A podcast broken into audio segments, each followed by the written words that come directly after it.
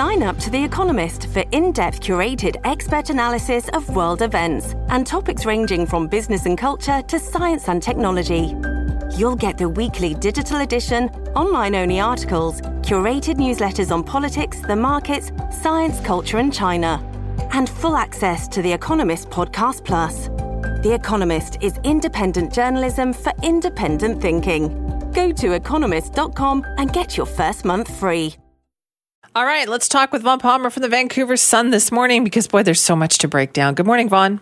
Good morning, Simi. Yeah, there's a lot of things happening, but it was a real turn-the-page moment over here in the Capitol yesterday as some members of the press gallery actually attended a press conference in person. Wow. Yeah, like for the first time in eighteen months, I think.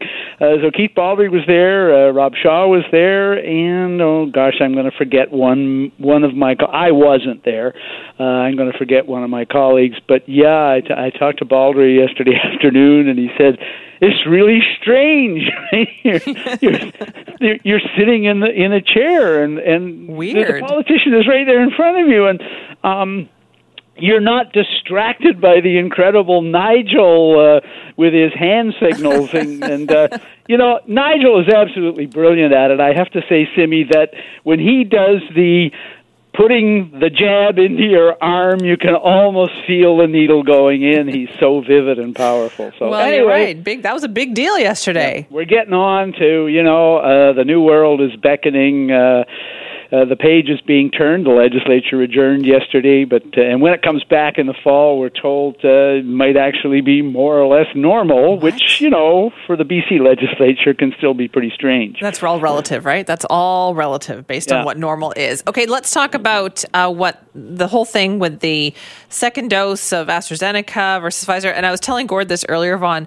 I was sitting there after just getting my second dose of AstraZeneca, yes. scrolling through my phone, reading the news, when I saw what N A C I had recommended, and I thought, what? Yeah, do, do you ever feel like the entire system is just kind of screwing around with you? Yes, I did. Doctor Henry, um, as we know, is a master of herself, remaining calm and reassuring, but I think it's fair to say she was a little exasperated by this yesterday. The You know, the public health officers in the country, the B C Health Minister, Adrian Dix, have been struggling to get people to get vaccinated, to tell them we're on track, to tell them everything's going well. Bad news yesterday from Pfizer that some of our shipment of Pfizer is going to be delayed, and then she has to deal with a N A C I recommendation that mainly just served to confuse people.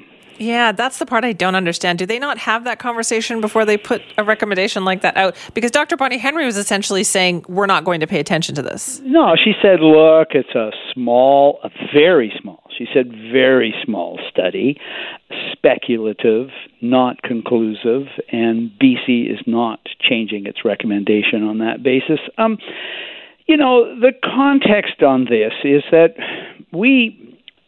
here in British Columbia and right across Canada, had, at the beginning of the year especially, shortages of vaccines. And there's all kinds of reasons why we didn't have enough vaccine. But it led to some public health decisions that were making the best of shortages. So we, as you know, Simi, extended the interval for uh, Pfizer and Moderna uh, especially, Uh, because we weren't going to get enough, and we needed to get as many people with a first shot as right. quickly as we could, because that was going to do the most to reduce the risk.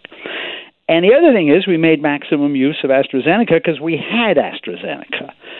And yes, our politicians, our leaders, our health officers all said, uh, you know, the best vaccine is the one you get. Well, that was true because not only was the best vaccine the one you get, it was the only one that was available. So I think that's where all that came from. I mean, N A C I is not obliged to provide political cover to what was a partly a political, not a scientific decision, but for the public, this thing is complicated enough. I know uh, you're not alone in being exasperated yesterday with the way this went out, and I can understand Doctor Henry's exasperation as well. Me too. And my feeling was just like, well, what's done is done. I like, yeah. And, you know, there's nothing I can do to change it. The place, the pharmacy where I got it done, they told me that they were getting about seventy percent uptake on the AstraZeneca second dose. So out of all the people that they dosed for the first time, they're getting about seventy percent return.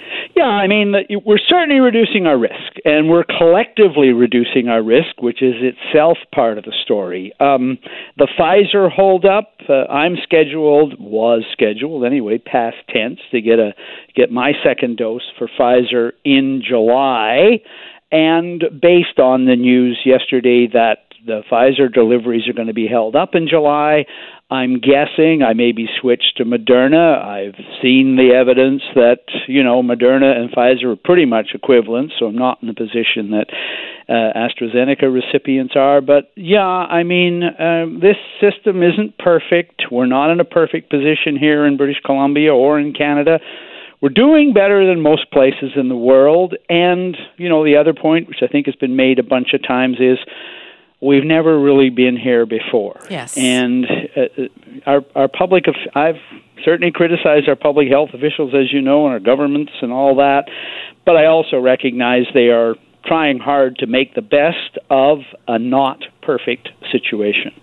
Right. Okay. One more thing I wanted to talk about today for sure, because I thought I was quite entertained reading about this yesterday, having to do with the expert housing panel and their report that arrived. And then the one thing that they suggested was immediately shot down. Uh, the two things they suggested, it was, it was D O A before the, the, the press. Some of my colleagues had started, had finished reading the content. So this is an expert panel appointed federal, provincial, and, and a huge, huge challenge out there, which is housing affordability. Um, they chaired by former N D P finance minister, Joy McPhail, so from here in British Columbia, and an expert panel is supposed to do is to come out and say, well, look, you know, you may not like the rec- the advice, but at least here's the advice. So they suggested a couple of things that were going to get a lot of attention. One was to phase out the homeowner grant here in B C, and the other was at the federal level to eliminate the capital gains exemption for when you sell your principal residence. So you, you sell your principal residence, you'd be taxed on the gap between what you paid for it and what you're selling for it. That'd be pretty lucrative, as would the phasing out the homeowner grant. These are big cash windfalls for government if they did it. And, of course, the panel is saying then take that money and divert it to people who can't afford a house, can't get into social housing. So that's the recommendation. Uh, Finance Minister Selina Robinson, the provincial finance minister, she'd already ruled out phasing out the homeowner grant. So she said, basically, it's a non-starter. Thanks for the advice. I'm not doing it.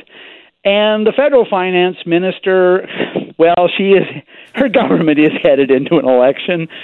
This is not something you're going to announce before an election, so it's the phase out the capital gain uh, tax uh, exemption for principal residence is a non-starter.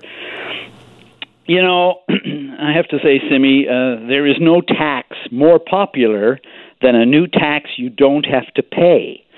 Um, you know, the speculation tax is a good example. Yeah. Uh, when the Liberals put the tolls on a bridge that many of us don't have to drive on, those were popular taxes because with people who didn't have to pay them. But the reverse is true.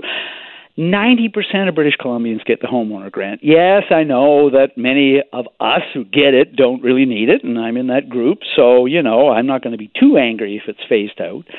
But there's a lot of people that, you know, are house rich, uh, yep. but but income poor. They're seniors. They're living in a, the family home. They're holding on to the family home because it's either their retirement fund or they're going to give it to their kids, so they would be hard hit by phasing out the homeowner grant.